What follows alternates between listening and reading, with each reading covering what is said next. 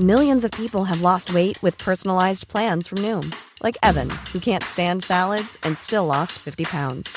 Salads, generally, for most people, are the easy button, right? For me, that wasn't an option. I never really was a salad guy. That's just not who I am. But Noom worked for me. Get your personalized plan today at Noom.com. Real Noom user compensated to provide their story. In four weeks, the typical Noom user can expect to lose one to two pounds per week. Individual results may vary. Hold up. What was that? Boring. No flavor. That was as bad as those leftovers you ate all week. Keke Palmer here, and it's time to say hello to something fresh and guilt-free. Hello Fresh. Jazz up dinner with pecan-crusted chicken or garlic butter shrimp scampi. Now that's music to my mouth. Hello Fresh. Let's get this dinner party started. Discover all the delicious possibilities at hellofresh.com.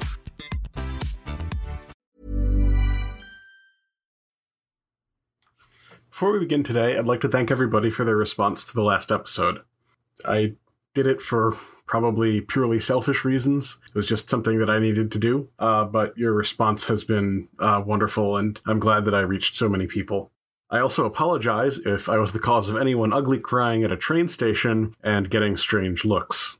Um, you know who you are. Also, uh, you will notice from the length of the episode that this is going to be the episode for both January and February. As a result, there will be two plugs for my uh, Agora Podcast Network Comrades in Arms. For January, we will have the Cannonball in a moment. And for February, I should just let you all know that Travis Dow, friend of the show, is still putting out a million different shows. And you should check out all of his and Pete Coleman's projects at podcastnic.com. There's some new Secret Cabinet episodes out and that's a show about the weirder parts of histories. Listeners of this show will, of course, appreciate the History of Germany podcast. And then his collaborator, Pete Coleman, does a show on YouTube called Past Access, which I can't recommend highly enough.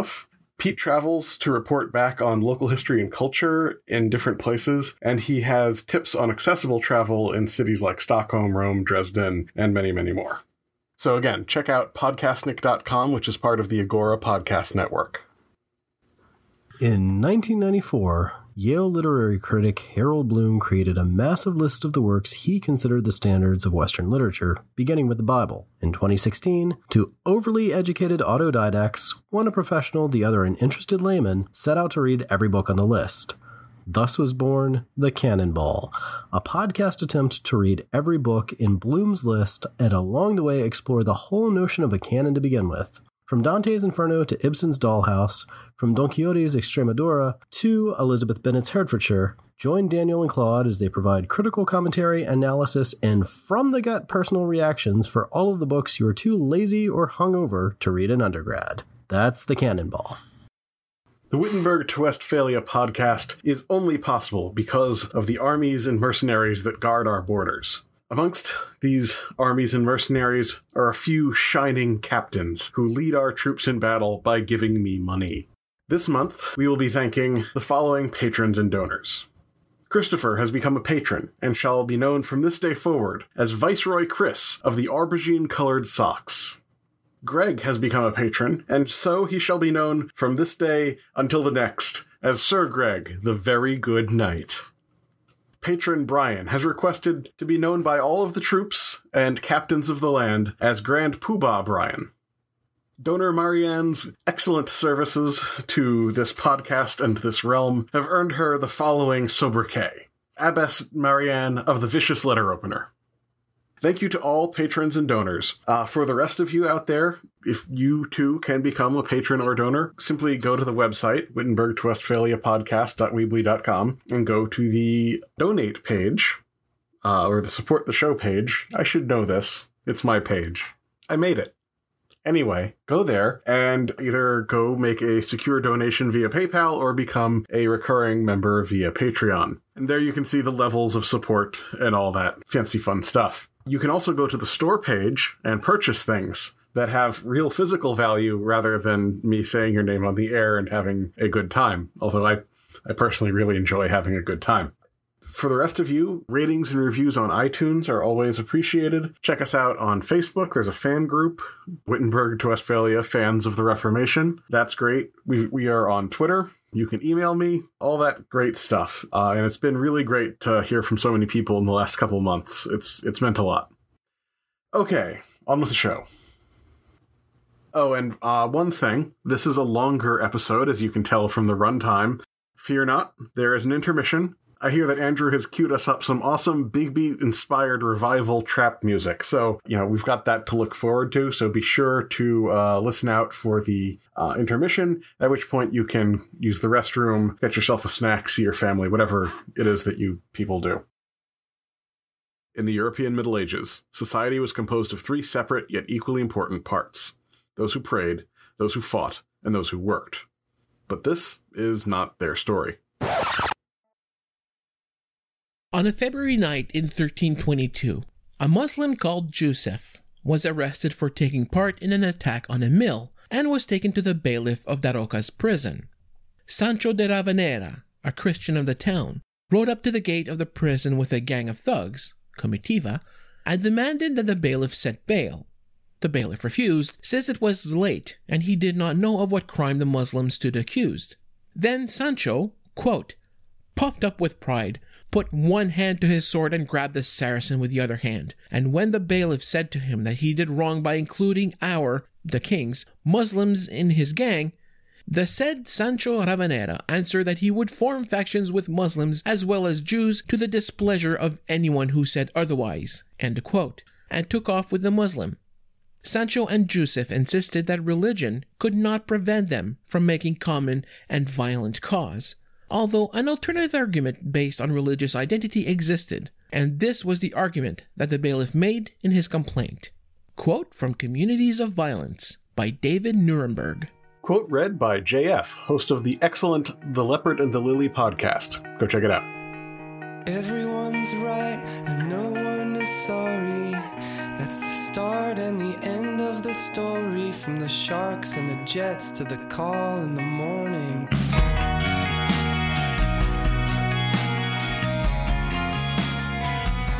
Greetings! My name is Benjamin Jacobs, your host as we travel towards Wittenberg and Westphalia, the Wars of the Reformation. This is episode 62 On the Outside Looking In, On the Inside Looking Out, Part 2. Last time out, we began our discussion of how non normative groups related to mainstream society in the Middle Ages with the now traditional review of historiography and theory. I talked about how Jewish historical studies have the odd distinction of being basically the only minority study area to emerge from within the structuralist movement, and I talked about the positives and negatives that have resulted in the grand narrative that resulted. Today I'm going to look at how space was and was not made for non normative groups in the Middle Ages using some of the concepts and evidence presented by David Nirenberg in his book, The Communities of Violence, before discussing what these ideas tell us about medieval society as a whole. Podcast footnote. I forgot to mention this last time out, so let me remedy this up front. In many ways, Judaism and Christianity co evolved during the end stages of the Roman Empire, and the process is as open to interpretation as it is fascinating. Despite loads of interest in the topic, much of the work in this area was traditionally done by religiously motivated people for decades who would separate themselves out into neat little camps and argue, achieving nothing. This means that really good scholarship on the process that took place is in some cases only happening now. There are two great podcasts on the subject out there, though they are necessarily incomplete at this time due to the ongoing nature of some of the research. They are From Israelite to Jew by Dr. Michael Satlow and the History in the Bible podcast by Garry Stevens. They're both great. They both definitely have a perspective, so go into them from that standpoint, but they're both wonderful. End podcast footnote. I'd like to begin today, however, with a little bit of background that I brushed against last time but didn't really get into detail on due to time. As you can see from the running length of this episode, time is still an issue, but I don't want to split another one. Now, as I indicated last time, this episode isn't just going to be about the Jews of Europe, but it will also be broadly about any group that was outside the mainstream of European society on whom I was able to find sufficient research materials. In particular, I'm going to be discussing the Jewish, Muslim, and leper communities of Southern Europe at some length, though I will also be discussing the Jewish communities of Northern Europe. There really weren't that many Muslims in Northern Europe. The Roma people, heretics, members of what we would call the LGBT community, amongst others, should by rights be included in this episode. But again, by, as you can see by the runtime, this episode is already enormous. I'll try to get back to them at a later date. Now then, let's start off with the history of Muslims in medieval Europe. As most of you probably know, Islam as a religion was founded around the year 610, and over the course of the next hundred years or so, it developed military and political institutions around the religion that allowed a small group of semi nomadic tribesmen from the Arabian desert to lay low two major empires and conquer vast swaths of territory from the borders of China to the Iberian Peninsula. Of course, ruling this kind of territorial expanse would have been difficult for any political entity, and so by the year 800, this area had fragmented into smaller political territories that ranged in size and competence from tiny pirate kingdoms on islands in the Mediterranean to relatively large empires in what we would call the Middle East. As we've covered in this show in the past, the Islamic world was kept out of the Balkans for most of the Middle Ages by the remnants of the Eastern Roman Empire, but they did enter into the continent in a few other places. Islamic led armies conquered most of the Iberian Peninsula and even invaded Francia in 720. After the collapse of the Umayyad Caliphate, various territories in North Africa began to act semi independently, which left the Mediterranean in something of a state of chaos. Bands of pirates and mercenaries moved around basically at will and conquered several of the major islands in the Mediterranean. They even took substantial territories in southern France and southern Italy though they were eventually driven off the mainland, and while the nascent Italian city states drove them off many of the smaller islands, they were able to consolidate their hold on Sicily by 965, and they held it firmly until 1095. In Iberia, the Islamic Caliphate of Cordoba was extremely diverse, rich, and sophisticated. But political infighting eventually caused it to go into decline, and then it was taken over by a group of scary desert fanatics called the Almohads. The Christian kingdoms of the mountainous north gradually pushed down the peninsula, creating strips of parallel territory. The kings of the north sometimes tried to compel the non Christian inhabitants to convert, but the result was usually that the Muslim and Jewish populations would flee and leave the new territory devoid of population and therefore financially worthless. The kings attempted to resolve this problem by recruiting Christians from all over northern Europe to come settle the new territories, but ultimately the only practical solution was to offer religious tolerance for Jewish and Muslim populations to either remain at home when the area was conquered or to come back afterwards. Soon it became the Christian kingdoms of Iberia that became notably wealthy, diverse, and sophisticated, though their fragmentation did limit their power initially. Ultimately, around the time of the Black Death, Iberian Christian society turned against this enlightened tolerance, and the Muslims there were subject to the same outbreaks of violence and political repression that the Jews were at the same time. In Sicily, things went a bit differently. While the Emirate of Sicily was prosperous and sophisticated in its way, continued internal revolts, dynastic instability, and international threats kept the Emirate off balance and insecure. Ultimately, they also had the bad luck to be up against the rising power of the Normans in southern Italy, a group of people who were descended from Vikings, had few scruples, lots of military experience, and an honestly bizarre amount of luck. They took the kingdom in only a few years of glorious swashbuckling adventure. We're going to be talking about them more in later episodes, but if you can't wait, check out Lars Brownworth's uh, Norman Centuries. Many Muslims chose to leave Sicily immediately, though many stayed. The Normans were not particularly known for being picky theologically, but they did pursue a policy of Latinization where they imported colonists from northern Italy to gradually settle the island over time. Anti Muslim riots began fairly early, and many Muslims chose to convert, but the process of Latinization was fairly lengthy. Ultimately, the rulers of Sicily began to resort to rounding up Muslims and deporting them, but the process was not completed until sometime between 1240 and 1280. I should just add that the term is Latinization because there was also a Greek population there, which just confuses things a lot more. Ultimately, Greek speaking populations were gradually absorbed into the Latin population, but they persisted a lot longer because they weren't just being deported in mass. Lepers may seem like a strange inclusion on this list of non normative people, for those who don't know, leprosy is a bacterial illness of the skin, where an infection acquired by touch causes the skin and flesh of the affected person to slowly die, rot, and fall off. Yes, this is as gross as it sounds. It is worth saying up front that, as was a common refrain in my discussion of illness in the military Middle Ages with Raven from Tiny Vampires, the labels used for illnesses in pre modern times were very imprecise, to the point where modern medical historians aren't always fully sure whether what was being called leprosy in the records what we would call leprosy today. It seems that any kind of creeping skin infection may have been called leprosy at some point, which would include things like scrofula and a variety of fungal infections. Many of these conditions would gradually be split off from leprosy over the course of the Middle Ages and the early modern period, but in any case, diagnosing the difference in an era before microscopes and germ theory was often down to skill and luck on the part of the doctor that was generally not widely available. In any case, the things that puts lepers into this non-normative social category is that from ancient times onwards, people knew that leprosy was A, a really horrible way to die, B, communicable by touch somehow, C, basically incurable, and D, very unpleasant to look at. We should also add that leprosy can also take a very long time to kill you, so lepers were just around. We now know that, like many illnesses, leprosy has an incubation period in which it is communicable but doesn't present symptoms. On the other hand, not everyone who touched a leper, even if they were showing symptoms, would become infected, because the transfer rate is relatively low and it gets complicated and I don't really understand it all. Ultimately, all this lack of clarity created a situation where people in the ancient world saw lepers as an extremely existential threat. In many places, the result was that someone who contracted leprosy would be violently driven away from their community, and their stuff would be given to their heirs as if they had died. This was not a particularly good solution, since it made the leper more mobile than they would otherwise have been, and as they wandered the countryside begging for food, they would spread the contagion around, touching things. Meanwhile, all their stuff, which they had spent, you know, years touching, would be given to new people. That said, we do hear about many potential ways to cure lepers from ancient Greek and Roman medical texts, and there's some other evidence that indicates that not every leper was driven away in this way. So th- there was a, a probably a spectrum of reactions to your uncle getting leprosy. To its credit, early Christianity tended to the treatment side of the spectrum.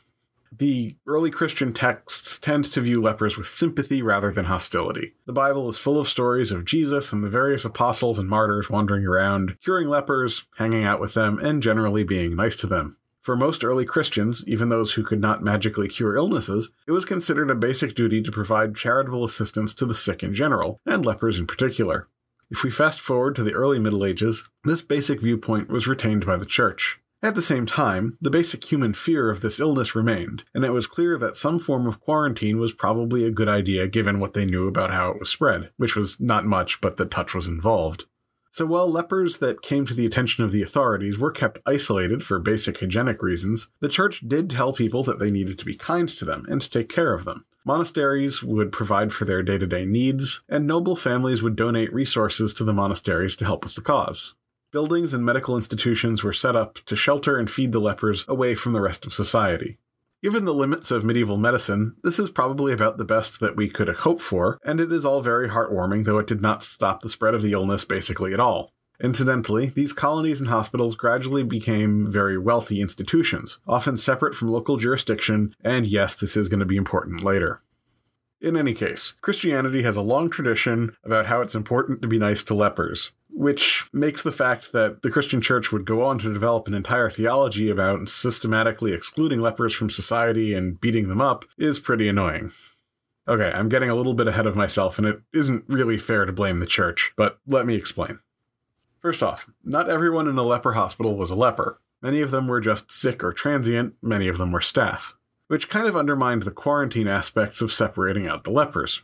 Over time, rules were passed that restricted the inmates of the hospitals to the grounds of the hospital and limited contact with the outside world, but these rules had a ton of loopholes and enforcement problems. So having a leper hospital in your area didn't mean that you had a place to send your lepers to be cared for. It meant that you had a place nearby where other people would send their lepers, and then those lepers would wander around your neighborhood touching things.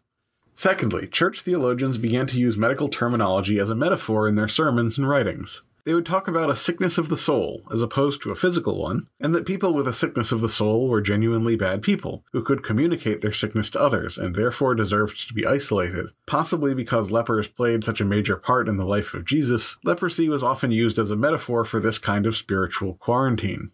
One thing led to another. Common people of Europe, including many priests, lost track of the subtle metaphorical points being made and came to the conclusion that leprosy was evidence that a person was evil and that God hated them.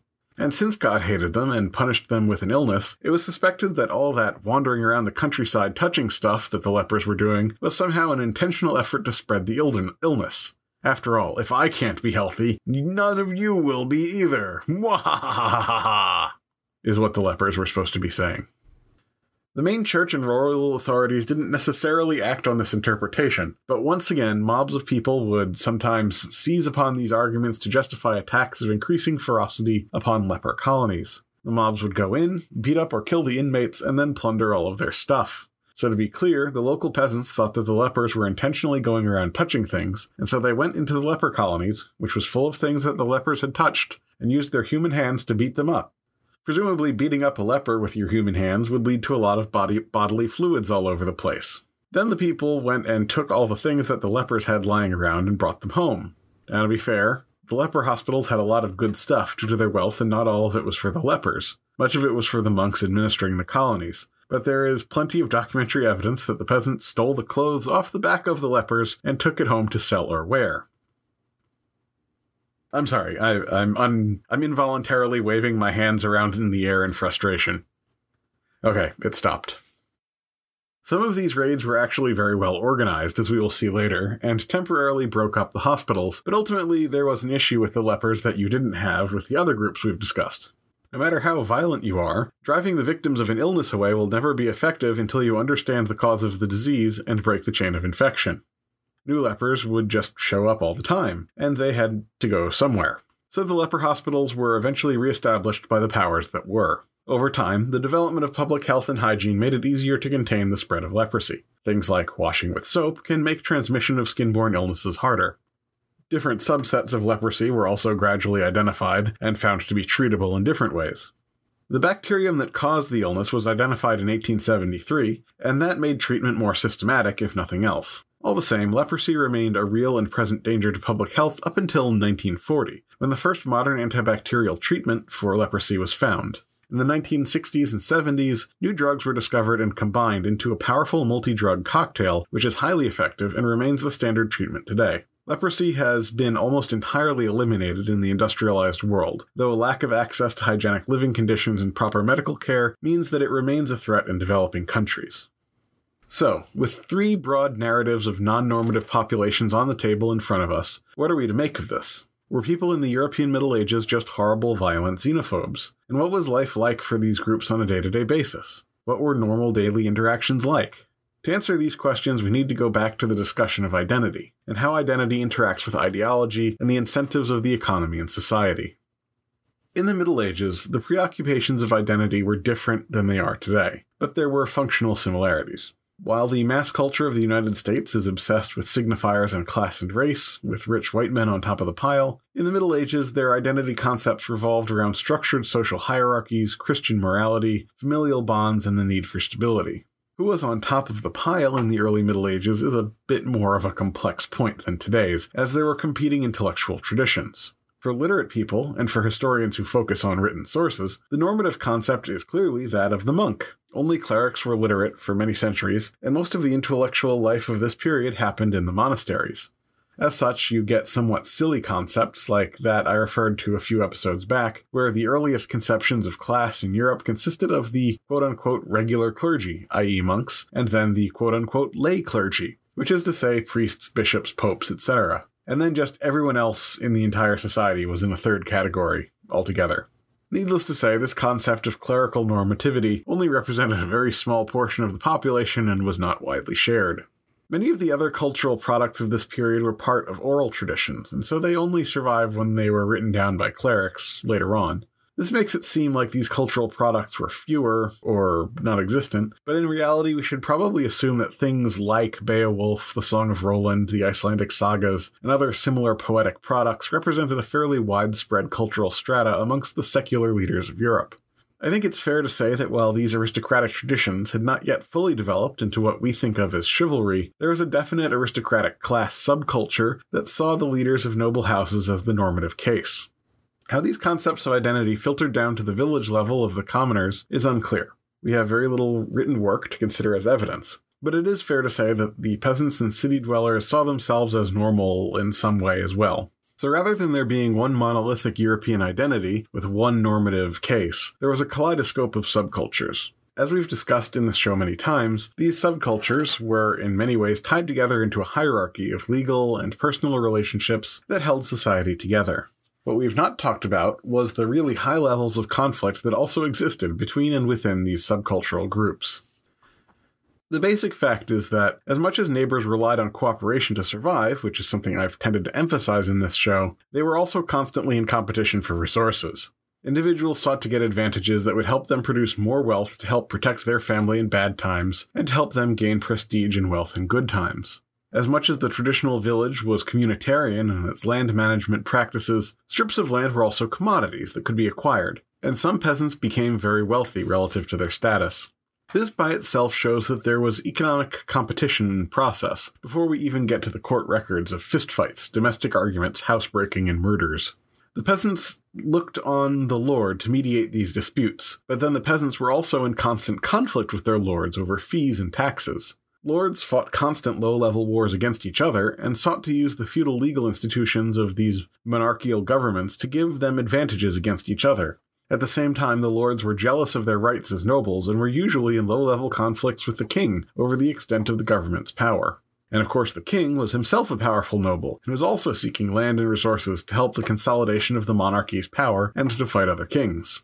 Sometimes the kings and nobles looked to the church to mediate their conflicts, but then secular society was also always skirmishing with the church over various bureaucratic minutiae, and the church was not immune from its own role in disputes over land and authority, both internal and external. Abbots sought to shake off the authority of bishops, bishops sought control over their clergy, and the Pope sought to tighten his control over all these people. Everyone involved in these conflicts was part of alliance networks of families, clans, political allies, and feudal interest groups.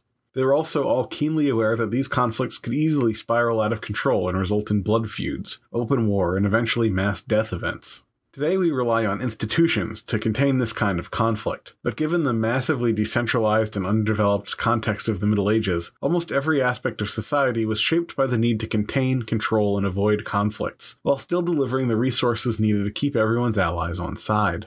This was done by circumscribing conflict within legal codes, codes of behavior, codes of identity, and by constant negotiation. Violations of these norms could make a person an enemy of society, but as we've already seen in the episodes on the Frankish royal clans, the society of the Middle Ages could be extremely reluctant to do away with people entirely. And as we saw in the episodes on warfare, negotiation was just an ever present part of any conflict. There are two big lessons to take from this. First, despite conflicting normative identities, there was an overarching set of shared cultural ideals that everyone bought into simply as a way to manage their conflicts and keep them from escalating. While not an exhaustive list, we can mention ideals like stability, hierarchy, Christianity, prosperity, family loyalty, and social loyalty as ideas that a fairly large portion of the population could take part in and which helped bond together the different subcultures. Second, for the people of the Middle Ages, conflict and violence was as much a part of the way their society was constructed as their shared ideals of stability. The boundary between conflict and naked violence was permeable and fluid and could move seamlessly from a negotiation from a land purchase to open war. This fluidity pertained in many ways at all levels of society and can be seen in the sky high murder rates we talked about in the episodes about cities. It also meant that there was a strong and highly fluid interaction between ideology and personal advantage. There is one last identity point to make before we move on. I'm not sure if it really fits here, but I just need to address this. The idea of Davidic kingship is something we've mentioned before and which we will explore more in later episodes. But in short, the idea was that you would know a Christian king was good because they are successful, and God makes good people succeed. As far as the king goes, what he needed to do to succeed was to act like a Christian version of King David. He had to be brave and lead the troops in war and stuff, but he also had to use his power to protect and materially benefit the church and make sure that society was governed with justice. Justice, of course, in this context includes things like punishing thieves and murderers, but it also means making sure that everyone is worshiping God correctly according to church law. Kings were not allowed to be lax about this stuff because minor sins could develop into bigger sins, as we saw due to the ideology of moral contagion. Kings who didn't do this stuff would undoubtedly be subject to military defeats and plagues and things like that. We will talk more about Davidic kingship in upcoming episodes, but obviously this is all fairly important in how the kings choose to deal with non Christian populations or people who are suspected of representing a moral contagion. So, with this sociological context, how did these non normative groups fit into society? How is their presence explained by mainstream society ideologically, and what practical benefits existed for all parties in this situation? How did different parts of European society partake in these ideological and practical incentives? And how did this all change over time? It's a complex issue. From an ideological standpoint, I think we set the scene fairly well last time out and earlier in the episode. Augustine's views on Jews as a witness people was highly influential, and the adoption and reiteration of Augustine's position on this issue by Gregory the Great would turn this view into bedrock orthodoxy within the Catholic Church for the rest of the Middle Ages, and arguably right up to the modern day. Unlike Augustine, Gregory was also able to turn the idea into action in Rome itself, where he acted to protect the Jewish community from assault. The only time he allowed Jews to have their property taken was when the Jews were found to be holding Christian slaves, which opened up the danger that the Christian slaves would end up being converted to Judaism, and so the slaves were taken from the Jews and given to Christian merchants. Of course, as we know from our episodes on the medieval economy, the slave trade at this time was mostly going to the caliphate, so there's a big sad trombone aspect to this whole event, but Gregory's positions are at least logically coherent and would be very influential for centuries. Beyond the Jews, it was recognized in Christian circles that forced conversions had a dubious value. If going to heaven was based on having faith in Jesus, surely the act of simply going through a ritual and saying some mumbo jumbo wasn't enough? Repression of competing ideas and organizations was one thing, but conversion under duress? What value did that have? And as far as different cultural groupings went, the Bible was pretty clear that Jesus was supposed to be Jesus to everyone, regardless of culture, and so different cultures should not be persecuted so long as everyone was Christian. When all of this was taken into account, there's a set of very strong arguments in favor of protecting the Jews specifically, of trying to convert other non Christians primarily via persuasion and not by force, and of being accepting of different cultures. And as I said earlier in the episode, lepers were supposed to be recipients of charity. All that said, alternative arguments were made ideologically that were less touchy feely. As far as the Jews went, starting in the 1200s, an argument began to circulate that the Jews of that time were no longer the Jews known by Augustine. The argument's a bit technical, but basically it was said that the Jews of the 1200s saw the Talmud, which is a collection of commentaries on the Bible, as more holy than the Torah, which is the actual Bible itself. Beyond being ridiculous, if for no other reason than the fact that the Talmud was largely already in existence during the life of Augustine, this argument was dangerous because Augustine's arguments in favor of protecting the Jews mostly rested on their observance of the laws of Moses from the Torah, and ideologically this was used as a way to justify the persecution of Jews in some places. Even before this time, some Christian polemicists would argue that Jews in various places and times had too much power and were lording it over the Christians, but we'll get back to that. As far as the value of conversions by force, some Christians said it had a lot of value. Christian doctrine viewed the baptismal ceremony and various other aspects of their religious liturgy as having real rather than symbolic power. As we might see it, there was a magical power derived from God in these ceremonies when properly conducted by a priest. And after all, the pagans of the Roman Empire were, in many cases, forcefully converted, and now we were all Christians. So even a forced baptism, accompanied by forced participation in Christian rituals, might serve to drive off the demons that were undoubtedly possessing the mind of a non believing person. These arguments were mostly used by the church to justify forced conversions of the pagans in Saxony by Charlemagne and in the Baltic areas by later crusaders. More broadly, people with different cultures were always viewed with suspicion since they were outsiders. The xenophobia of the Middle Ages was really, really something to behold, and people would always seek to find ways to religiously justify a condemnation of different cultures as not properly Christian, or as violating some basic sexual or ethical taboos. Jews were regularly accused of murdering Christian children in imitation of the murder of Jesus, accusations which were probably entirely baseless. Several individuals who are still considered saints by the Catholic Church have no real record of existing at all. People who made up a fake child murder to get the authorities to do something to the Jews in their area would have to, you know, theoretically produce a victim. And since all the local kids were actually accounted for, they would make up a kid from somewhere else to be the victim and then blame the Jews for the kid who didn't exist getting killed in a non existent murder. These accusations became a common trope, and most such stories should be considered baseless. And I should just say, I'm I'm only saying probably and most here because it, in the 2000 year history of interaction between Jews and Christians, it's plausible that some Jew killed some Christian at some point, just out of sheer probability. These things happen, but most of these stories are entirely baseless. Another example is the kind of invective aimed by church commentators against heretics, powerful women, political opponents, and basically anyone they didn't like.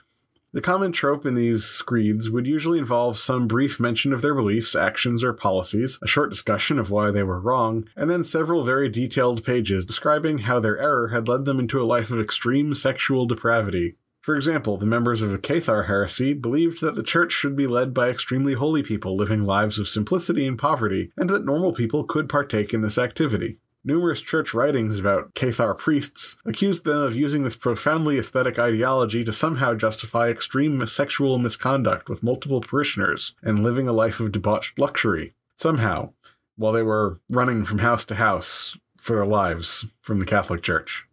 Okay, these writings all sound very similar to the works produced describing the behavior of the Theophylact dynasty in Italy, amongst others. In short, this genre of writing tended to view sin, or even deviation from whatever the author arbitrarily considered normal, to be a contagion that would inevitably lead to debauchery and greater sin. In summary, the mainstream religious ideology of the Middle Ages tended to promote toleration, but did so from a standpoint of viewing non normative cases as lesser given that mainstream society tended to view anything different with xenophobic outrage, the fact that these ideologies also left plenty of room for the creation of loopholes and differing interpretation would create problems over time. The concept of sin as a contagion fit in well with the concept of Davidic kingship that called upon kings to take action to promote public morality at all levels of society. In short, from an ideological standpoint, there could be legitimate arguments on both sides of a case persecute or not to persecute, but ultimately they didn't happen in a vacuum. Practical incentives had a role as well, which happens to be the next main topic that I want to discuss. Funny how that worked out. But first, let's take an intermission. This episode, as I said, is going to be a long one, so let's take a minute to stretch, relax, and let some of that sink in. I think Andrew has some nice chill hop queued up for us to all enjoy. Andrew?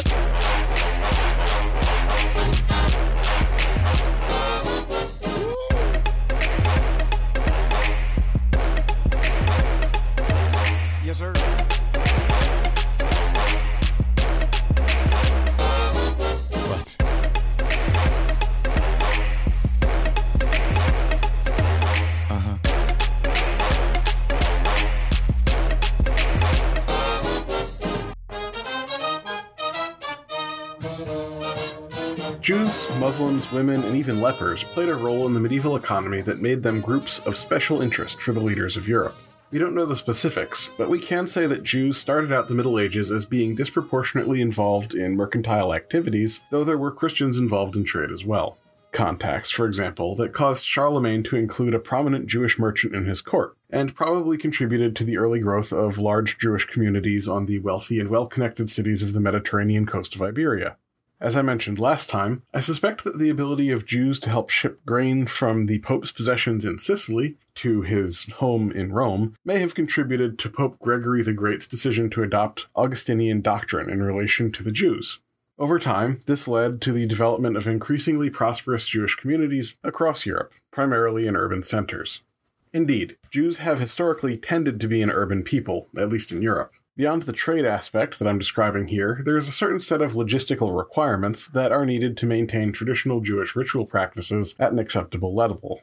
These include the need for a kosher butcher, a supply of trained rabbis, a place to store and study sacred texts, a Jewish graveyard, a mikveh for the ritual cleansing of women and dishes, and at least 10 Jewish men in an area to create the quorum for a valid religious service, which we call a minyan when in the timeline of the development of Judaism these different elements of a Jewish community came into being, and whether they were the cause or the result of Jewish urbanism is a question I will leave to others to investigate. Suffice it to say that, at least after a certain point, both economic and traditional factors led Jews to tend towards urbanism. Podcast footnote. I want to quickly add that rural activities were probably done by some Jews, especially in Spain where landholding was legal. This is just a broad generalization, and you should take it as such. And of course, this broad generalization would all be flipped on its head in Eastern Europe, where the Pale of Settlement from the Baltic to the Black Seas was made up of a network of prosperous but small rural villages. Some Jews in this later period were engaged in trade and banking, but the majority were artisans, herders, or farmers. This is an area I need to study more myself, but my impression is that it all worked because the manor style villages of Eastern Europe were large enough to support the necessary local institutions, like a basic synagogue, a kosher butcher, a Jewish cemetery, and the like. Meanwhile, the trade connections between the region as a whole allowed a steady supply of rabbis, Torahs, and other things like that to be produced that would not have been practical at a village level. Similarly, Jews in other areas of the diaspora adopted a variety of different lifestyles. While trade seems to have been a common factor in the establishment of Jewish communities in many cases, the idea of Jews as predominantly urban can't necessarily be taken for granted, especially outside of Western Europe. End podcast footnote. The ability of Jews to engage in usury is a key part of this story as well. I'm not sure if I went into this before, so here goes. Usury is a word whose definition has changed in the last two millennia. Originally, the term meant any transaction where a person loaned money for interest. So, credit cards, mortgages, car loans, all that stuff would have been considered usury. Today, these transactions are just considered loans on credit, and the term usury is restricted to loans with interest rates that are considered excessive or which target vulnerable debtors. The difference between legitimate and excessive interest rates is a little bit arbitrary, but we have much more familiarity with these kinds of financial instruments these days and much stronger instruments for their regulation. The relationship between society and usury in the West has gone through some ups and downs. Loans on credit turn out to be really important for speeding up and facilitating trade and commerce at any level, but especially in long distance trade deals. For poorer people, however, they can easily get out of control and become a debt trap. For traditional societies being absorbed into global trading networks, like for example, the Semitic tribes of the Levantine Hill tribes in the Iron Age, who were coming into contact with Phoenician and Greek traders along the Mediterranean coast for the first time, these transactions seemed like nothing short of a kind of theft.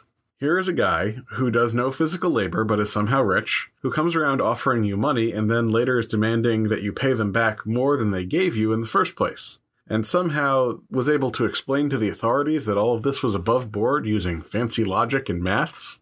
So the next part gets technical and complicated, but in short, the Torah ended up prohibiting Jews from engaging in usury, and since the Torah was adopted as the Old Testament by Christians and to a certain extent by Muslims, usury ended up being illegal in all three religions. Technically, the Torah doesn't ban all usury, it just says that loans on credit to my people are illegal. So medieval Jews interpreted this as only a ban on usury amongst co religionists. The Goyim were fair game. I suspect this may have been a post hoc justification, but in any case, the early Middle Ages saw the rise of wealthy Jewish merchants who had international connections and money on hand, and technically no prohibition on loaning that money to their Christian neighbors at interest. And so financial services were added to the traditional Jewish portfolio. This is not to say all or even the majority of Jews were merchants or bankers, just that a few of them were, and this was a key source of income for many Jewish communities. Muslims in Spain, and to a lesser extent Sicily, served a different role. In these places, their continued presence was not really covered by Augustinian doctrine, but was tolerated nonetheless due to the need for the authorities to get value from their land.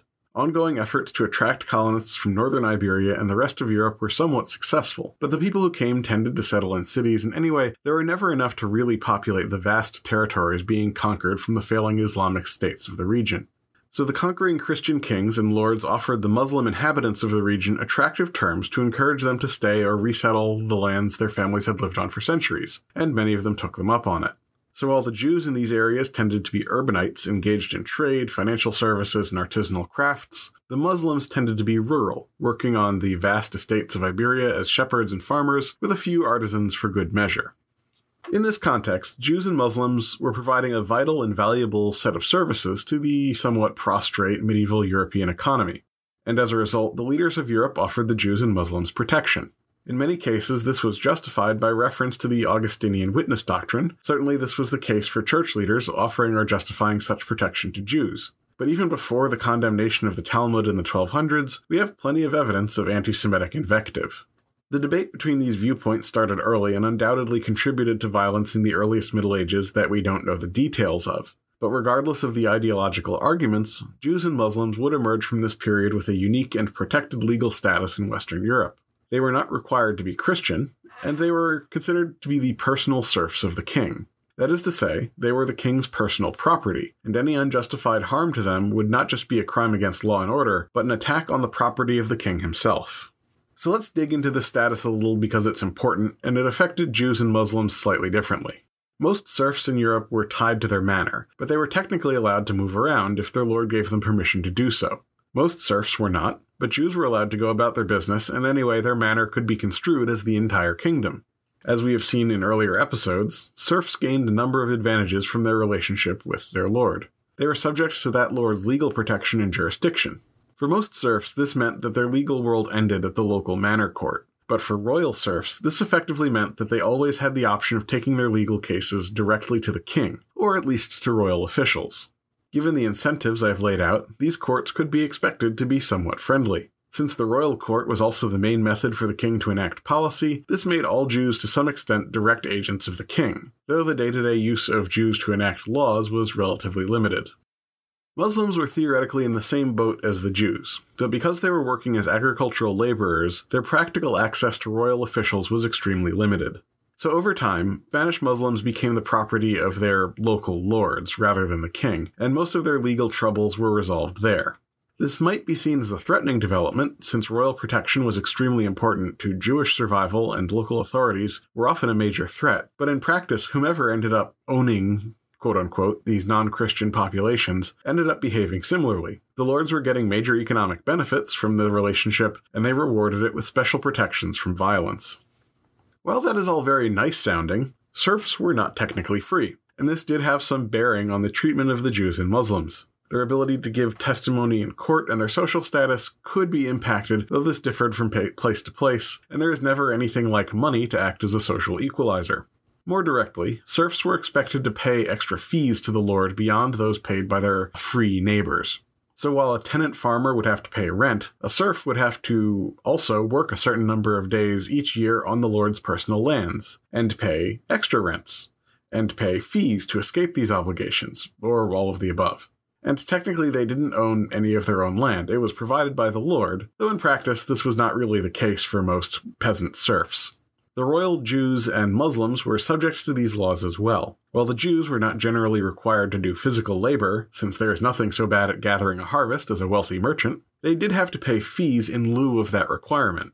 Rural Muslim laborers were generally subject to labor requirements. Both groups were also subject to extra taxes, extra fees, etc., and Jews often had to make forced loans to the crown, and sometimes royal officials would simply show up and confiscate their property, since it was really theirs anyway. There were also restrictions on Jewish and Muslim behavior that went beyond their status as technical serfs.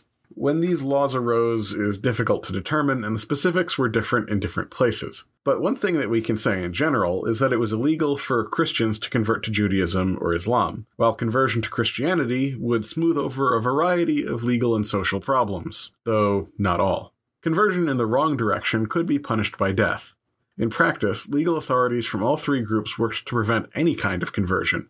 Conversion to Christianity would rob the crown of valuable taxable assets, while conversion between Judaism and Islam could destabilize these communities. As a result, um, it was illegal to convert from Christianity to Judaism or Islam. It was generally illegal for a Jew to convert to Islam or a Muslim to convert to Judaism.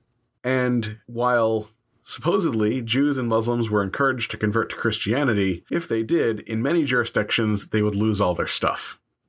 To prevent any such destabilizations as conversions, any kind of fraternization between the groups was frowned upon, as potentially leading to violence or improper conversions, and there were laws of varying severity against this kind of thing. Many of these laws were simply ignored.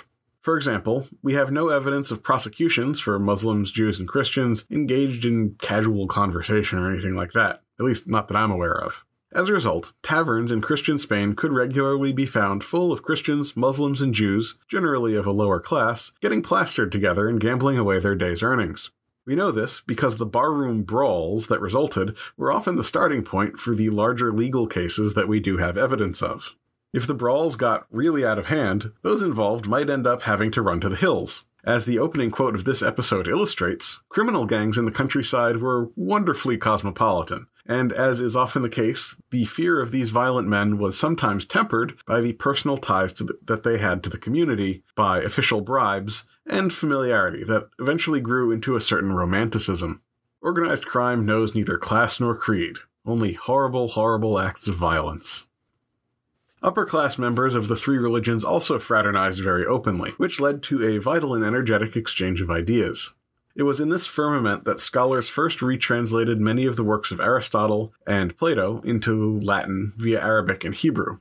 Averroes, an Islamic scholar from the days of the Cordoban Caliphate, and Maimonides, a Jewish one, both produced important commentaries on Aristotle that sought to reconcile their various monotheistic religions with Greek philosophy. Their works were translated into Latin and were deeply influential on one St. Thomas Aquinas, who would end up engaged in pretty much the same synthetic activity. All three would be declared heretics in their lifetimes, and all three are now considered not only highly orthodox authorities in their various traditions, but also leading figures in the wider Western tradition. Despite this intellectual flowering, the intimacy between groups was only allowed to go so far. Sexual contact between groups was initially banned as a way to prevent conversions, but morphed into a legal and social obsession with miscegenation. Any Christian, Muslim, or Jew who slept with someone from the other group outside marriage was condemned to death, or in the case of Muslims, being sold into slavery. And sometimes the Christians were just whipped through the streets before being killed. It, it was weird. Of course, interfaith marriages were deeply illegal in all three religions. While social forces were considered suitable to prevent such events between women and men of good standing, the visitation of Christian prostitutes by Jewish or Muslim men was considered a part of this ban as well, and was punishable by death.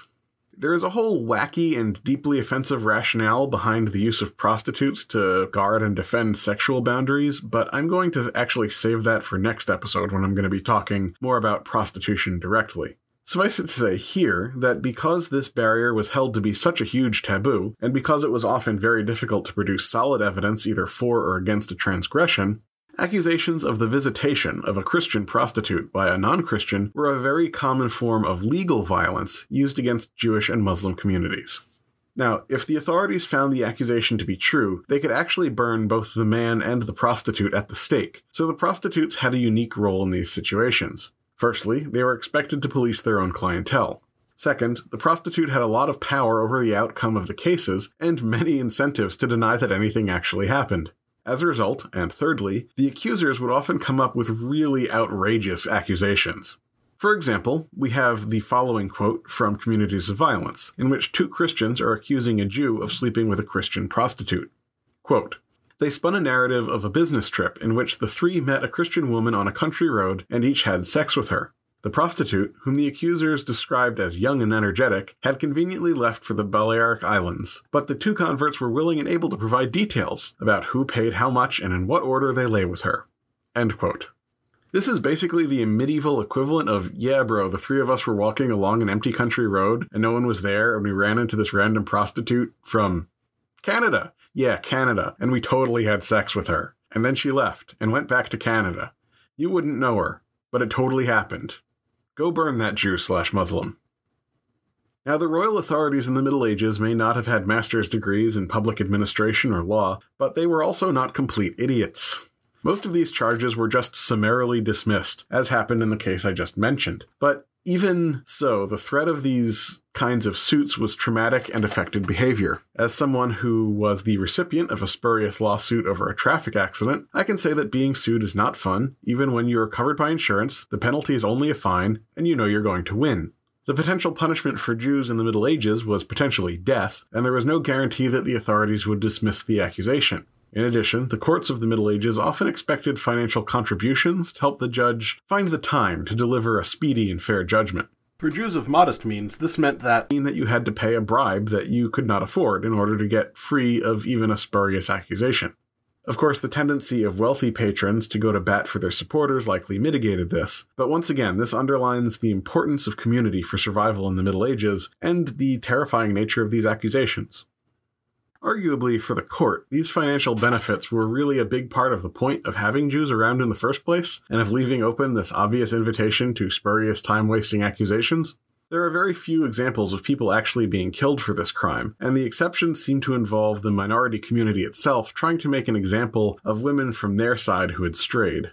Another topic we will return to next episode. In any case, it's clear that the danger of this kind of judicial violence changed the behavior of at least the Jewish communities. There is one instance where a Jewish community asked the authorities to remove a house of ill repute because it was along a road that people needed to use to get water and it was leaving people exposed to accusations. Now, on the flip side, it's worth saying that we know that miscegenation happened. On a practical level, while Ashkenazi Jews are genetically distinguishable from the European population at large, they're also not, you know, brown like someone from the Middle East would be. While curly hair is prominent, we European Jews burn easily in the sun, and our naked backsides can be seen in the dark. What I'm saying is that over the 2,000 years that we were outside of the Middle East, at least some portion of the population of Jews got bizet. More concretely, we have documentary evidence of a number of extremely wealthy Jews who openly bragged about their dalliances with Christian women and who could afford to bribe their way out of punishment. One extremely interesting example is that of the extraordinary Jewish merchant woman named Goig de Palafoy. I don't know if I'm pronouncing that correctly. She was able to live with a Christian lover, Guillermo, for years. Incidentally, she was also a powerful moneylender, and it's suggested that the king maybe was a creditor. Her letter to the king is great stuff, and she claims that she and her lover, Guillermo, burn with love for each other, though they feel like a thief who the Lord has ordered to be hanged. She goes on to plead for another extension of their time together. We know that they got permission to live together for quite a few years at least, though we don't know what the end of this particular story happens to be. Any budding feminist romance novelists out there, take note. This is a guaranteed CVS bookshelf gold hit. Beyond the sexual boundaries between the communities, there were a bunch of other restrictions that were imposed on many Jewish and Muslim communities. But as we go further into this topic, the specifics become more and more, well, specific. For example, after the Black Death, these communities would often be required to wear special and humiliating clothing, both to help prevent accidental miscegenation and to keep the Jews from being able to dress more nicely than the Christians. But this started fairly late in the day and was much more on a jurisdiction by jurisdiction basis than some of the other stuff we've talked about. For instance, at certain time periods, we know that it was imposed in France, but not in Germany or Spain, but in some parts of Italy. In some places, Jews were restricted to living in certain areas. In Italy, these were the notorious ghettos, and there was a similar institution in Spain called aljamas, and in some German cities as well. But these are not necessarily what they seem. First of all, the Italian ghettos uh, developed fairly late, coming into our records in general after the 1400s. The Spanish aljama developed fairly early. I mean, given that it's an Arabic word, we can assume that it started when they were still in control. More importantly, they were an entirely different creature from the later ghettos. Rather than being dumping places full of human misery, they were self governing and usually fortified miniature cities or towns whose walls were patrolled often by royal officials and definitely by privately hired guards. Muslim villages in the countryside operated along similar lines. While it eventually became illegal for Jews and Muslims to build residences outside these enclaves, this was hard to enforce, since they were allowed to own property, just not live on it. In fact, the rule about building residences is not necessarily what it seems.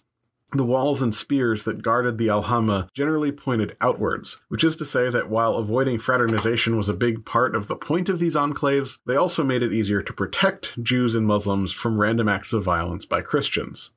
This situation is made most clear in the odd case of the Easter riots. It seems that in at least several, possibly several dozen cities, it was fairly common for the low ranking clerics to whip the people up into a state of anger at the Jews over the course of the Easter festivities. The Easter plays, which are so venerated by historians of modern theater, were often specifically designed to fulfill this purpose. At some point in the course of these yearly observances, people from the churches near the Jewish quarters would head out into the streets and have a bit of a riot.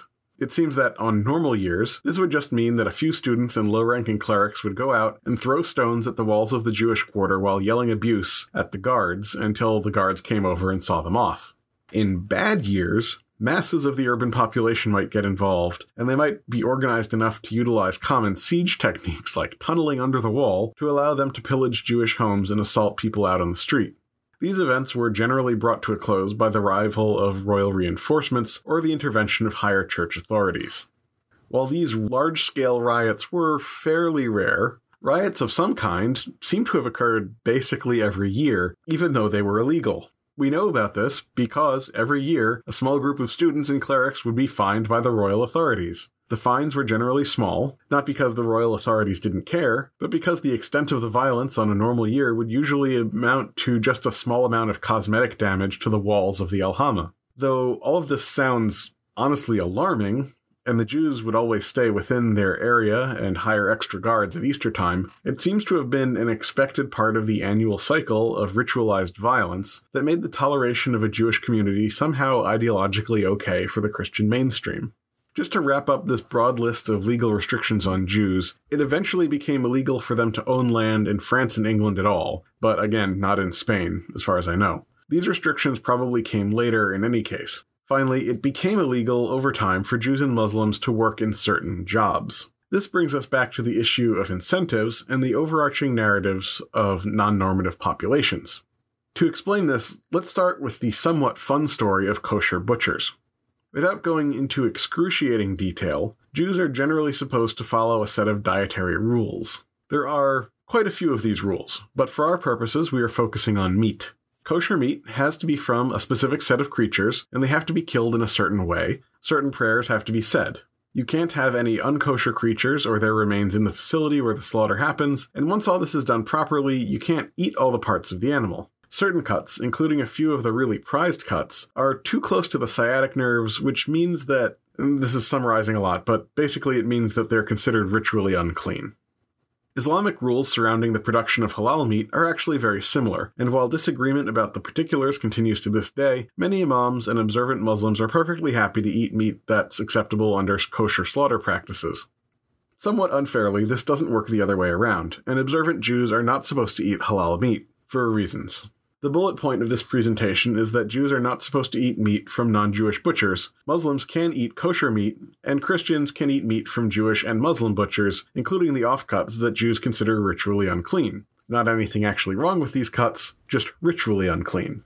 Given these dietary restrictions and the central role that they have come to play in Jewish identity over the years, allowing the growth of a Jewish community meant inevitably that Christian lords also had to allow Jewish butchers. This was probably not too controversial early on, but once the guild system got going, this led to headaches. Some guilds did allow Jews in, but the vast majority were avowedly Christian organizations, complete with patron saints and private shrines. They also did not like competition, so the butchers' guilds were constantly in a state of extreme annoyance in any settlement with a Jewish or Muslim population. In their view, the Jewish and Muslim butchers were scabs, and so specific exceptions had to be carved out by royal decree, allowing these Jewish or Muslim butchers to operate and generally setting firm limits on their work. These limits were not well observed because Jewish butchers had a kind of unfair economic advantage in the market. At a basic level, they could sell to more people in the community than anyone else. Jewish butchers could sell to Jews, Christians, and Muslims. Muslim butchers could sell to Muslims and Christians. Christian butchers could only sell to Christians. Granted, this is the majority of the population, but let's move on. This competitive advantage was offset somewhat by the higher costs of business for Jewish butchers, who had to go through all these extra processes, get rabbinic supervision, buy special salt, and then after all that was over, you still had all these offcuts that their main customers weren't allowed to buy. If this process ended there, Jewish butchers would actually be at a competitive disadvantage. So, what the Jewish and Muslim butchers would do was sell off those offcuts to Christians at rock bottom prices, just to recoup the costs and move the stock. Pretty soon, the Christians were flocking to the Jewish butchers, eager for sirloin, eye round, and tri tip roast. All fresh, all produced under rigorous supervision, and all basically sold at cost. Pretty early on, Christian commentators got annoyed by this. Whatever the commercial incentives and the distinctions between ritual cleanliness and actual cleanliness, it sort of felt like the Jews were treating the Christians like servants or dogs. I mean, they were unloading subpar product on Christians desperate for cheap meat. To be clear, this wasn't necessarily the case. As a person who currently does not keep kosher, there are some really great cuts of beef in the hindquarters of the cow animal. But you can see how the perception might not be the best. Podcast footnote. Since this is a long episode anyway, please excuse this short flight of whimsy. I should warn you that it's not all going to be vegetarian friendly, but here goes. I'm a person who loves cooking. I actually have a butcher's beef cuts guide on the wall of my cubicle. The hindquarters of the cow animal includes the sirloin, flank, and the mighty round primals. Primals are large regions of the cow animal from which smaller cuts can be taken. This is all physiologically similar in any other commonly eaten animal like a goat or a sheep or a pig, but we're not talking about pigs. Amongst beef aficionados, sirloin cuts are well known and loved, while the flank and the round are generally looked down upon as cheaper cuts, though they are great for stews. However, some of my favorite cuts come from the round, notably the eye round roast. It is lean, all the fibers align, which means that it's easy to slice and get nice tender slices, and it's a reasonable size to cook for a smaller family. In short, it is the perfect roast beef, especially in the backyard smoker. Now, oddly enough, most of the muscle groups that you find in the round, which is the back leg of the cow animal, are very similar to those you find in the chuck, which is the front leg of the cow animal. And yet, American butchers treat these like completely different things.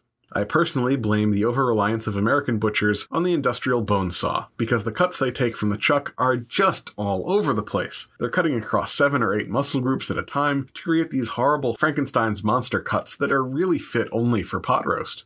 My understanding is that butchers in Commonwealth countries are not so over reliant on fancy equipment and tend to do a better job of keeping muscle groups together. In my experience, many kosher butchers also follow this noble practice, which is definitely good news for my kosher friends in the audience. If you're out there, do yourselves and me a favor. Go out and get a chuck eye roast and do the following. Blast your oven to 500 degrees. Rub the meat with oil, salt, and pepper.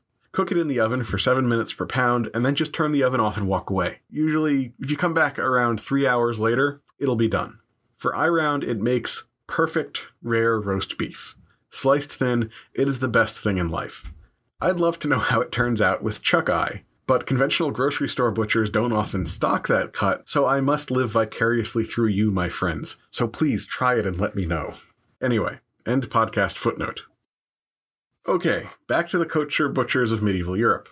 Selling off the cuts to Christians was an issue of ritual cleanliness rather than the physical safety of the meat, but you can see how people might look askance at the practice. Once the butchers' guilds got involved, they saw this as an attempt to undercut their market. Not only did the kosher butchers have an unfair advantage in terms of who they could sell to, now the Jewish butchers were undercutting the market with cheap meat the Jews were too good to eat themselves. So laws were passed banning Christians from shopping at kosher butchers, and those laws were promptly ignored. In fact, many Christian customers came to see the extra levels of ritual cleansing and supervision required by the Jewish butchers as an added level of protection that assured the meat's quality in a time without competent food safety officers. This particular dispute was not ever really fully addressed, and did lead to some low level violence from time to time between the butchers. In many ways, the story of the kosher butchers is a microcosm of the economic forces at work on the Jewish, Muslim, and Christian communities of Europe, and how these forces led to conflict. In the early Middle Ages, the European economy was moribund, and the Jews, amongst others, were able to prosper by using their unique social advantages to fill some key market segments, namely trade and finance. But over time, the European economy picked up, and Jews began to find that what had been social advantages now became liabilities as Christians began to prosper in these same market segments. It started in trade. Jews had represented a significant part of the European merchant class and shipping industry, probably because the Jewish diaspora made it easier for Jews to find friendly ports in a lawless time. To be clear, there were also Christian merchants and ship captains working alongside them, and in these early days of growth, both groups were able to share the market. But over time, Christian merchants and sailors began to edge the Jews out of the market. Christian merchants made long distance trade connections just as the Jews had, and now the religion of the Jews made them subject to bigotry at many ports. The incipient anti Semitism of European society meant that people dealt preferentially with Christian merchants to some extent, though Jews never left the industry entirely. Still, the emphasis of the economy in Jewish communities turned to the financial sector, and Jews became bankers to kings and princes until eventually Jews faced competition there as well. The first major group to challenge them were the Knights Templar, a crusading order that got around bans on usury by calling the interest a servicing fee or a mandatory donation to the order. Once that started to happen, other Christians who were involved in long distance commerce soon began to enter the market as well.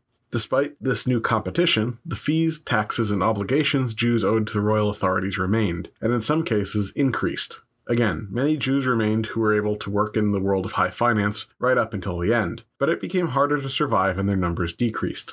Unfortunately, this happened at around the same time as the rise of the guild system that tended to keep Jews out of artisanal work either via direct bans on Jews in those industries or simply by the trick of the Jews being banned from the guilds themselves.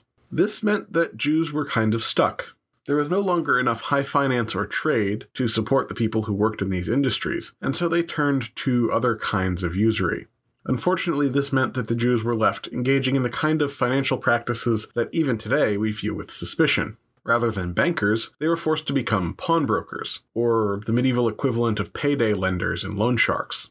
And potentially, like modern loan sharks, they couldn't always depend on the legal system to ensure delivery on their debts. And so they charged high rates of interest, and, at least according to the Christians, they often hired muscle to help get payment on those debts. As you can imagine, this did not make the Jews particularly popular. Interactions between the poor and the Jews was increasingly restricted to the Jews showing up to collect predatory debts. Meanwhile, the local preacher man keeps telling them how the Jews killed Jesus and stuff. Other forces intervene here. From the king's perspective, the Jews had been a way to get resources out of parts of the country that the court did not necessarily control directly, like southern France. This was still true as we get into the 1200s and 1300s, but there are now other options in the form of various Christian bankers and merchants. At the same time, this period also saw most Western European monarchies begin to consolidate their power across their kingdoms. This consolidation was deeply resented by local authorities who didn't usually have a way to fight back directly. These local authorities could be members of the nobility, as in Spain when the nobles assumed control of the local Muslim population, but it could also consist of city governments in southern France attempting to take greater control of their hinterlands and trade networks. This brings us to the Shepherd's Crusade, which I think will bring all of this together. The traditional story of the Shepherd's Crusade starts with a poor shepherd in Normandy who claimed that the Virgin Mary visited him and told him to go fight the Moors in Spain. He gathered together a group of thousands of peasants who headed south, hoovering up food along the way.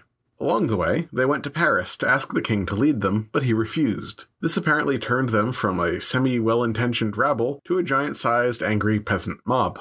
They ransacked a prison in Paris, freed everyone inside, and began to fight their way south. As they moved through central France, they began attacking Jews and symbols of royal authority, since the king had betrayed his duty to lead them. As they went, their numbers continued to grow, and they continued to hoover up food from the local population. Then they got into Languedoc, and things really got crazy. Languedoc, you may know, was still recovering from the Albigensian Crusade. As we discussed in the walking tour, it was a relatively prosperous and urban area that had been very cosmopolitan, at least until the Inquisition was invented for the purpose of routing out the Cathars. So even though the Cathars were mostly gone and the people there were enthusiastic Christians, the royal government was not super popular. In addition, the King of France had been engaged in a process of centralization that was particularly hard on the south, and just to make things worse, he had allowed the Jews back into France after they had been expelled by his father, and was helping them collect their old debts. When the Shepherd Crusaders arrived, the countryside went nuts.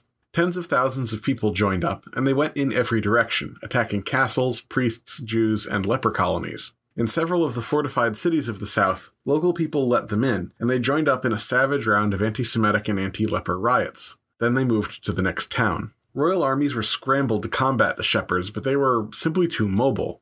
The armies of peasants would split up and go in different places, or come back together to hit new targets. Eventually, the royal army was able to corner a large portion of the peasants and defeat them in a battle, but not before a group of several thousand split off and headed over the mountains of Spain.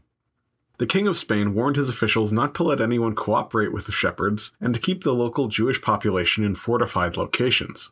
This served to protect the vast majority of Jews in Spain, but there is a risk inherent in this strategy. At one castle in Montclús, it seems likely that the shepherds came upon the defenders before they were prepared, though the king would later on be convinced that it was a case of treason. In any case, the shepherds got into the castle and disarmed the garrison. Then they slaughtered 300 defenseless Jewish men, women, and children. The army of shepherds then split up again and began seeking new targets and new recruits, but in Spain the country was against them, both in terms of terrain and popular sentiment. Despite a few riots that had only a handful of fatalities or injuries, the cities of the region barred their gates, and the royal castles were now well prepared and defended. The king brought together his army and went after the shepherds, who struggled to stay mobile in the confined mountain passes of northern Spain. After a few weeks of furious campaigning, the king cornered the shepherds in a mountain pass and crushed them. Most prisoners were executed publicly, though a few thousand were allowed to slink back across the border to France. Back in France, the king was really angry at having a big portion of his country ransacked and began handing out his own punishments. Notably, there were heavy fines for nobles or towns who had supported the crusade or who were suspected of doing so. Given that this ended up being most of the towns and lower nobility of Languedoc, the fines led to a new uprising in southern France, more attacks on Jews, and a particularly vicious round of attacks on leper hospitals. Almost all the hospitals in southern France were seized, the king's response was muted by the fact that he died, but his brother did insist on restoring order and collecting the fines. This made him unpopular, and as a compromise, he expelled the Jews again. So that's fun. What do we make of this? The traditional story is that this was a spontaneous outburst by ignorant peasants who just went bonkers once they got away from home and traditional authority and power structures but David Nirenberg has brought out letters from the archives of Spain and France that show that these seemingly disorganized mobs were, in some ways, much more sinister. The traditional view is that a mob is a leaderless mass of emotional human beings acting on an irrational instinct. They are certainly not an organized military force. They are subject to persuasion, but they can also act illogically. This view of mobs certainly has examples to support it, but there are other kinds of mobs. For example, in the Roman Republic, mobs of people who supported people in the Senate were known to assassinate people who were much more popular than any of the senators in question. Or two different mobs would come together and fight each other. Or you could think about the mobs that conducted lynchings in the United States, who were often actually organized by a core group of KKK members. So mobs can be genuine outbursts of popular will, but they can also just as easily be a loosely organized mass of people who share social bonds. And while this kind of mob usually isn't led by the legitimate leaders of society, they often are led by people with some sort of large stake in events and who have an ability to mobilize subgroups of society in the face of a lack of organized resistance. In other words, local leaders collect a gang of thugs and act like it's a spontaneous event. It's in this context that we should probably understand most of the mobs that we've talked about today, especially those in southern France. When the shepherds arrived in Languedoc, they were already primed to resent the royal government, but they entered into a region of simmering rage. The targets that these mobs attacked were all symbols of royal authority, and just as importantly, they were resources that local power brokers did not control, or which represented competition with local merchant leaders. When the group moved into Spain and away from local support, they quickly began flailing and were crushed with, I think, a fairly satisfying level of brutality. As David Nirenberg points out, it is the sequel to this event that really shows what was going on here. In Spain, the king made a show of compensating the Jews who were impacted by the event, but then most of the affected Jews were dead. Regardless of this technicality, the attack sparked a decade of legal proceedings against various communities, officials, and local leaders, most of whom ended up paying out a variety of glorious fines into the royal coffers. The King of France attempted to do the same, but as I said earlier, this led to a revolt, and the king died tragically before he could collect his glorious fines. Before he did, the leaders of this revolt, which is to say the city fathers of the cities of Languedoc, wrote a letter to the king explaining that they weren't really revolting against the fines. They had in fact uncovered a conspiracy. Yes, an evil conspiracy funded by the Muslim king of Granada, who was working with the local Jews. These non Christian communities hated Christianity and wanted to weaken it so that the armies of Islam could march in from like hundreds of miles away. How would they do this? Well, the Jews had paid the lepers to go around poisoning the water supply with a special powder that would turn people into lepers, and the lepers were willing to do this because the lepers hated everyone who was healthy, and they went about the task with great enthusiasm. This story is nuts. It's it's just nuts. People at the time were afraid enough of these three groups that there was a brief panic about this not only in France, but it spread to Spain as well, though it quickly blew over in Spain.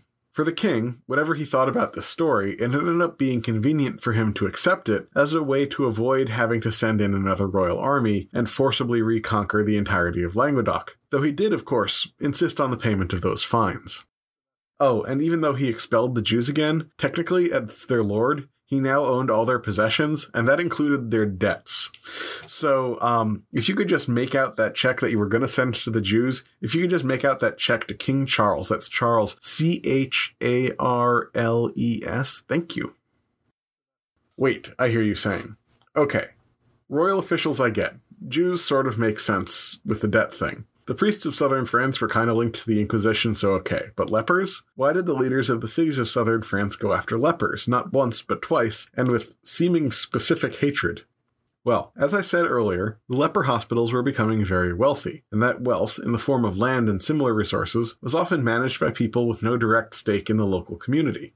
For example, royal officials or religious officials. The Jews and leper hospitals in this region thus represented a number of things that these groups of local, mid level power brokers hated. They represented centralizing royal authority, since the Jews and many of the leper hospitals were legally the king's property. They also represented competition, since many Jews were merchants or bankers, many of the oligarchs of the South were as well. The leper institutions had some mercantile interests, but also represented resources just in terms of land and possessions. And these land and possessions were outside the control of these city councils. So when an opportunity came, they burned.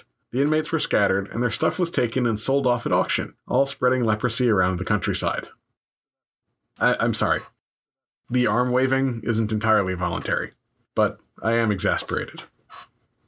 Last time out, I said there was a danger inherent in trying to extrapolate systemic conditions from exceptional events. So as we wrap up with this exceptional event, I sort of want to bring all the stuff that I've said together and paint a picture of what the relationships between these communities would have been like on an average Tuesday.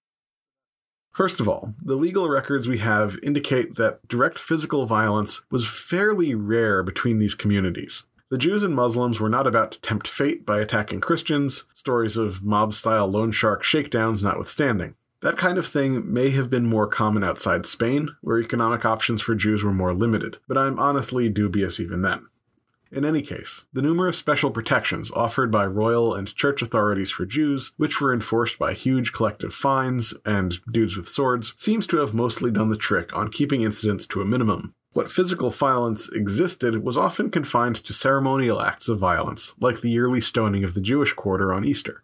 What was extremely common was the use of legally sanctioned violence in interactions between these groups. The most common of these revolved around the policing of sexual boundaries, but Jews and Muslims regularly faced spurious lawsuits in areas where proving the truth could be hard to do. These lawsuits were usually dismissed summarily, but they did potentially represent an existential threat to the plaintiffs, and royal authorities did generally expect some compensation for their trouble, so they could be expensive. Ultimately, the non normative populations of the pre plague years in Europe were on an unsustainable path, where royal fines and economic restrictions were driving them into unpopular parts of the economy, even as the royal need for their presence was reducing and local economic elites were seeking ways to fight back against centralization and gain economic resources that the Jews and Muslims had. But on an average Tuesday, that wasn't necessarily clear. Against the regular violence of the period, we should set the fact that Jews and Muslims were active parts of their communities. Every year, Jewish and Muslim communities participated in processions in urban communities, something that they took so much pride in as to come to blows with each other over the honor of going first in the parades. As we said earlier, it was common for lower class people to hang out together regardless of laws against the practice, and they did so in the context of business, as was the case in the kosher butcher shops, and in the context of simple social gatherings, as is the case with the scuzzy and alarming dive bars that I probably would have frequented had I been alive at the time. The shared intellectual culture of Spain started under the Islamic Caliphate and only grew more important under the Christian kings in the pre plague years. For lepers, the occasional attacks against them and their institutions ultimately did nothing to resolve the underlying issue of leprosy being a communicable illness. No matter how often the leper hospitals were burned and their stuff taken, they ended up being refounded because European society needed a place to put lepers.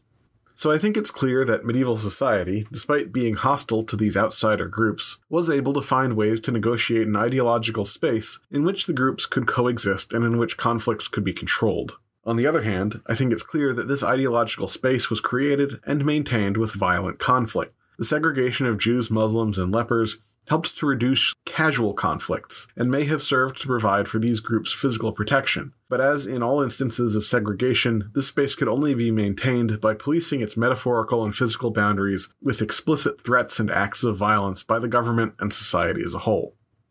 To us, this contradictory state of affairs seems hypocritical, cruel, and unstable, and that contributes to the idea that this would inevitably collapse into the cataclysms of early modern Europe. But it's worth remembering that Jews lived in some version of this condition from the 600s to the 1400s, and even longer in some places like Italy. This is not to make it out to be some sort of utopia, but this kind of longevity is hard to describe as unstable, at the very least. It's also worth remembering that no one in medieval society was getting up every day, feeling great, and dancing around a maypole. We have talked about how faction fights in medieval cities often led to fully fledged street battles, and noble Italian families ended up going so far as to physically fortify their houses with crossbows and catapults. We can probably assume that low levels of violence coexisted with cooperation and camaraderie between many, if not most, urban factions in many, if not most, urban zones in Europe. We've also discussed how noble families in the European countryside indulged in long, low level feuds that could sometimes spiral into fully fledged conventional wars spurious lawsuits were common amongst all European classes, and if you'll forgive the generalization, European legal codes of the time, at least as they were written down, were not exactly shy about killing people horribly. Usually, of course, people could buy their way out of these punishments, and for many of those involved in the court system, both as overseers and plaintiffs, this was a feature and not a bug. Meanwhile, day to day law and order was being maintained by the threat of blood feuds and vigilante justice. In this show, we've talked about bishops who wielded maces to avoid violating the prohibition against priests spilling human blood. We've seen queens subjected to starvation and torture in order to get them to agree to a forced marriage. And we've seen the strange tendency for younger members of the Carolingian royal family to suffer multiple mysterious fatal accidents while hunting. The Middle Ages, in short, were a dangerous time. I do think it's clear that minority groups suffered from bigger ideological disadvantages compared to other groups at that time. After all, no one was raising hordes of religious fanatics to march halfway across the country in order to be talked into massacring members of the Bakers Guild, no matter how obnoxious the bakers were in last year's procession. But for most of the Middle Ages, on most days, I think it's fair to say that the problem was merely one of degree, and one where it was much more difficult for a person to shift their identity. After all, if things got really bad for the Bakers Guild in one town, you could conceivably move, or change jobs, and your kids didn't necessarily have to be bakers. If a Jew converted to Christianity, it meant leaving behind your entire support system at a minimum. In many places, it also meant you lost your property, since all that stuff belonged to the king. And once forced conversions really got going in the early modern period, many people still suspected Jews of being crypto Jewish or things like that. How did all this compare with other diverse pre modern societies? Given that we lack time to go into the full detail this question would require, I'm just going to answer with my gut. And my gut answer here is that other societies, notably the Muslim societies of the Mediterranean, generally did better at finding ways to tolerate diversity than medieval Europe. But then that answer is glossing over a lot of diversity. While the Cordoba Caliphate was famously tolerant, the Almohads that conquered them were notoriously puritanical. The Chinese Empire would eventually come to celebrate their three main religions, but there were periods of intense fighting and repression. Ultimately, this kind of comparison is only interesting for two reasons. First, we can sort of eliminate the extremes. No, Europe wasn't some kind of grim dark nightmare world. It wasn't a two centuries long Holocaust. But it also wasn't what we would call pleasant. The second and more interesting point we can make is that actually, this kind of semi segregated system was pretty common way to address the issues raised by a multicultural society in pre modern societies. For example, it's very similar to the millet system used by the Ottoman Empire. Now, I'm not an expert on the millet system, and there may be shared origins, but the millets seem to have a shared basis in both Islamic and Roman legal concepts. And so it's not surprising that most Islamic polities of the Mediterranean basin, except the Almohads, had some kind of similar ish millet system. I can't think of any system of this kind in the Far East, but let me know if you happen to think of any. In any case, I think this line of thinking probably indicates that the violence in Europe has less to do with the legal frameworks than it does with the ideological, economic, and social contexts. I hope that all made sense. In any case, my more moderate conceptualization of this period might seem wrong, given what we know happened later. But we have to remember they didn't know what was going to happen later. The eventual expulsions of the Jews and Muslims from Europe and the horrors of the Spanish Inquisition were driven by forces that were unique to their time and place. While they shared some ideological, economic, and social genes, if you will, with the earlier period, they were different circumstances, and those different circumstances can make all the difference. I think that's well more than enough for one episode, so let's end it here. Remember to tune in next month when we will address the strangest minority group of all women. That's next time on Wittenberg to Westphalia, the Wars of the Reformation.